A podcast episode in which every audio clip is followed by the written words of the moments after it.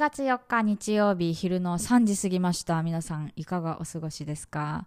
私はね今日は朝からブログブログブログなもうブログ三昧でしたよ。疲れた？本当。まあ疲れたってまだ終わってないんだけどね。ていうかねこんだけ一記事書くの遅いんだって自分でもびっくりしました。一応本業がライターのはずなんですけどね。今日6時間ぐらいパソコンと向き合ってまだ書ききれてないですよ。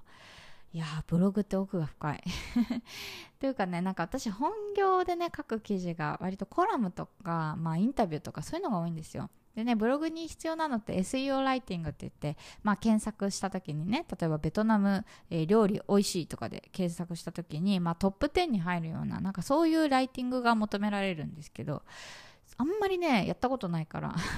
まあ知識では入れているもののね、ああでもない、こうでもないとか、これってこうだっけみたいな、いちいち調べながら書いてたら、いや、あっという間に6時間ですよ。うん。でもね、もうちょっとで書き終わるから、まあ今日はね、もう少しだけ頑張ろうかななんて思ってます。はい。ということでね、今日も早速お話ししていきたいと思います。この番組は東南アジアでミニマルライフを送っているアラサー女子マヤが海外生活のリアルや持たない暮らしの様子についてゆるゆるトークしていきます。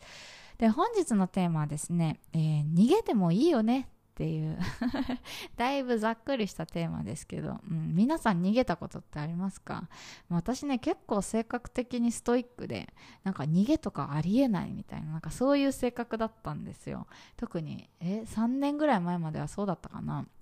のそのねなんか考えができたのってまあ本当になんだろう学生時代がすごい強いんですけど私部活がねめちゃくちゃ厳しかったんですよ、まあ、あの9年間ぐらい小学校中学校高校で、まあ、吹奏楽部に入ってたんですけどもうとにかく厳しい部活だったんですよ、まあ、レベルで言うとね、まあ、大会によっては全国出るし大体まあ私東京都だったんですけど東京都大会は絶対出るようななんかそういう割と強めな学校だったんですね。で、まあ、365日あって、まあ、360日ぐらい部活してたしもう顧問の先生がとにかく厳しくてなんか返事が小さいとねなんか校庭走らされたりとかなんか返事の練習させられたりとか廊下に立たされたりとかあとね怒られた時に階段から突き落とされたこともあったんですけども今考えるとやべえみたいに思うけどもうその当時はねのなんかそれが自分のなんかその世界の全てだったからその世界の中でこう従わなきゃいけないみたいな方が強くて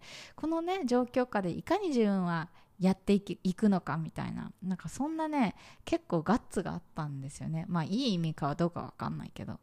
でねなんかあ,、まあ、あとはねその3年間で終わるみたいななんか担保があったから頑張れたっていうのもあるんですけどそうなんかね階段から突き落とされたら普通部活やめろよって感じですけどまあ3年間頑張ればもうねどんなに続けたくてもやめなきゃいけないじゃないですか。でそうなって終わりが見えてるからまあ頑張ろうみたいな気持ちになってとにかくこう逃げないで目の前のことに向かっていくみたいなそれが美徳だと思ってたんですよ。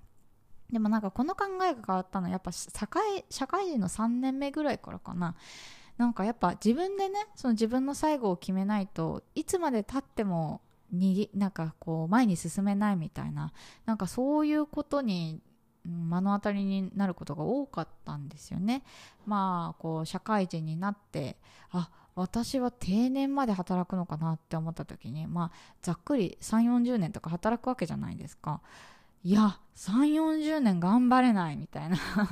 ようやくなんか壁という壁にぶち当たったんですよね。でね私その新卒で入った会社5年間ぐらい働いてその5年間働いた会社を逃げるようにして辞めたんですよ。それがね人生で初めて逃げた経験かななんて思うんですけど、うん、あの時はねあの本当にひどかった。というか5年間勤めてめちゃくちゃお世話になった会社だったのにあの退社最後誰にも挨拶しないで辞めたんですよ。あのー、まあ、辞めた理由がね私なんか自律神経失調症っていう、まあ、病気になってしまってなんかうまくねこうコントロールできなくなっちゃったんですよね、まあ、心の病気なんですけどなんか例えばこう出勤の時の電車で涙が止まらなくなってしまったりとか打ち合わせになると喋れなくなっちゃったりとかであの電話にも出れないとか、まあ、打つの一歩手前みたいな感じですよね。なんかそういう状況になってしまってあ私の人生で、まあ、ここで逃げないと私は一生このままかもしれないみたいになんか悟ってでそれで会社を辞めたんですよ。でその時ね全然自分がいけてなくてあのみんなに合わせる顔がなかったんですよね。その5年間働いてお世話になった会社ねあのみんなこう私に期待をしてくれてたかもしれないとかって思うとこんななんかブサイクな面でいけないみたいなもうほんと変なプライドですよね今思うけど。そうでもなんかそういうなんか思いがどうしても捨てきれなくて私はもう逃げるようにして会社を辞めたんですよ。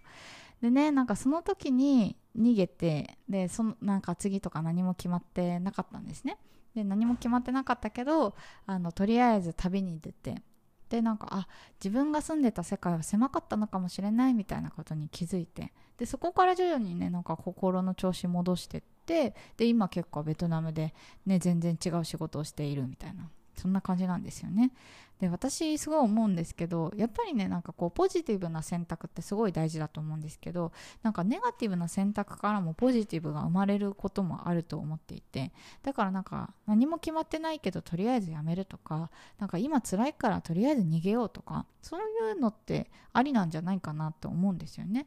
で私ね前職が、まあ、建築関係の仕事だったんですけど今はライターの仕事をしていて、まあ、全然違いますよね。ま全然違うけど今結果幸せになっていて。もその当時は本当にあのライターになりたいから会社を辞めるとかベトナムに行きたいから会社を辞めるとかそういう発想ではなかったけれども逃げたことによって新しい何かが生まれたっていうのは事実だしその結果私今すごく幸せに生きているっていうのも事実だなって思うんですよね。だからなんかまあ私の配信を聞いてくださってるリスナーさんの中でねどれだけ病んでいる方がいるかわからないけどそうそうなんかね本当に辛い時は逃げちゃえばいいと思うんですよね。なんか自分にとってまあその会社という存在がどのくらい必要なものなのかっていうのはわからないんですけどでもやっぱりこう何かを手放すからこそ新しいものが入ってくるっていうのはあると思うので、うん、なんか決してねネガティブなまあ、逃げてネガティブなイメージがあると思うんですけどあのそんなことはないんじゃないかななんていうことをねあのふとそう今日ブログを書いてて思ったので そんなお話を今日はさせていただきました。ということで、まあ、今日はねちょっと全然頭が回らなかったけど、まあ、そういう日もありますよね。はい。ということで、えー、今日はこの辺で失礼しようかな。最後まで聞いていただきありがとうございました。ではまた。バイバイ。